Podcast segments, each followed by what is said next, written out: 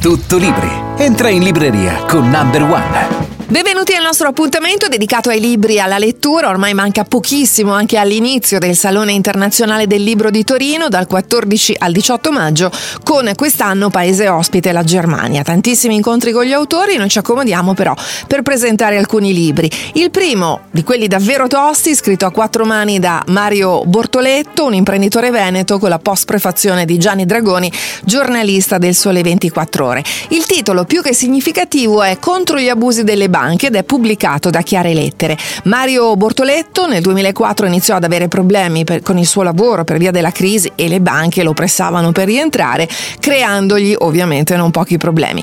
Ad oggi ha ottenuto quattro vittorie e risarcimenti per somme pagate ingiustamente. Ha fondato anche un movimento contro gli abusi delle banche. Il sito è Mario Bortoletto usurabancaria.it. Diciamo che in questo libro vengono svelati i trucchi delle banche per spillare soldi ai correntisti, ma spiega insomma insomma appunto questo imprenditore come difendersi. Sono milioni le persone in Italia che hanno problemi con gli istituti di credito e quindi mutui, prestiti, conti correnti, impariamo a difenderci e a conoscere i nostri i diritti. Quindi Mario Bortoletto, Gianni Dragoni contro gli abusi delle banche, pubblicato da Chiare Lettere.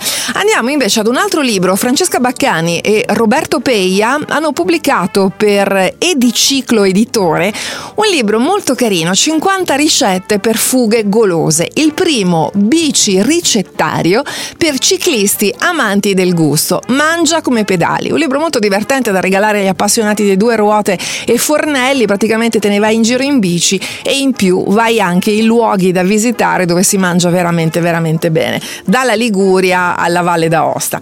Andiamo invece sul libro molto romantico, molto carino di Cécile Berthaud, pubblicato da Newton Compton Editori. Non mi piaci ma ti amo. Ed è una storia insomma piuttosto divertente, molto romantica. Thomas e Sandy, lui nobile, ricchissimo, lei di semplici origini irlandesi, è solo un'amicizia tra le loro famiglie. Questi due ragazzi si conoscono sin da giovani, però non vanno per nulla d'accordo, fino a quando il rampollo di famiglia, cioè questo ragazzo Thomas, diventa l'erede universale di una grande, della, de, della sua famiglia, insomma del patrimonio che gli lascia il nonno, ad una condizione, che sposi proprio quella ragazzina che lui non sopporta. Ovviamente quando viene a sapere questa cosa eh, si ribella e poi insomma leggendo scoprirete che cosa deciderà di fare e come andranno a finire le cose. Quindi Cécile Berthaud con Non mi piaci ma ti amo, un romanzo molto carino, molto leggero pubblicato da Newton Compton Editori.